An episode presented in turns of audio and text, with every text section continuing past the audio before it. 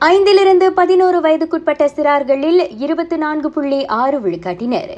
Covid nineteen தடுப்பூசியை முழுமையாக போட்டுக் கொண்டுள்ளனர். அது அவ்வயதுடைய எட்டு லட்சத்து எழுபத்தி இரண்டாயிரத்துக்கும் அதிகமானோரை உட்படுத்தியதாகும். அறுபத்தெட்டு புள்ளி இரண்டு விழுக்காட்டு பெரியவர்கள் ஊக்கத் தடுப்பூசி போட்டுக் கொண்டுள்ளனர். கோவிட் நைன்டீனை தவிர்த்து இதர சில தொற்று நோய்களையும் கண்டறியும் புதிய அம்சம் மாயசஜாத்ராவில் கொண்டு வரப்பட்டுள்ளது அதன் வழி தட்டமை ரேபிஸ் டெங்கு காய்ச்சல் உள்ளிட்ட நோய்கள் உள்ள இடங்களை அச்செயலி பயனர்களுக்கு தெரியப்படுத்தும் என சுகாதார அமைச்சர் சொன்னார்.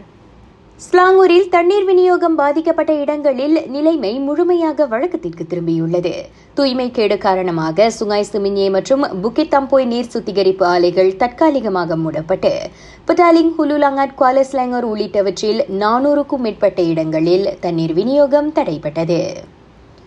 வடக்கு தெற்கு நெடுஞ்சாலையில் அபாயகரமான முறையில் காரோட்டிய இரு ஆடவர்களை சிரம்பான் காவல்துறை தடுத்து வைத்துள்ளது. நெடுஞ்சாலையில் ஒருவரை ஒருவர் முந்திக்கொண்டு மற்ற வாகன ஓட்டிகளுக்கு இடையூறை ஏற்படுத்தும் விதமாக அவர்கள் காரோட்டிய காட்சிகள் அடங்கிய காணொளி கடந்த இரு நாட்களாக சமூக வலைதளங்களில் பரவி வருகிறது.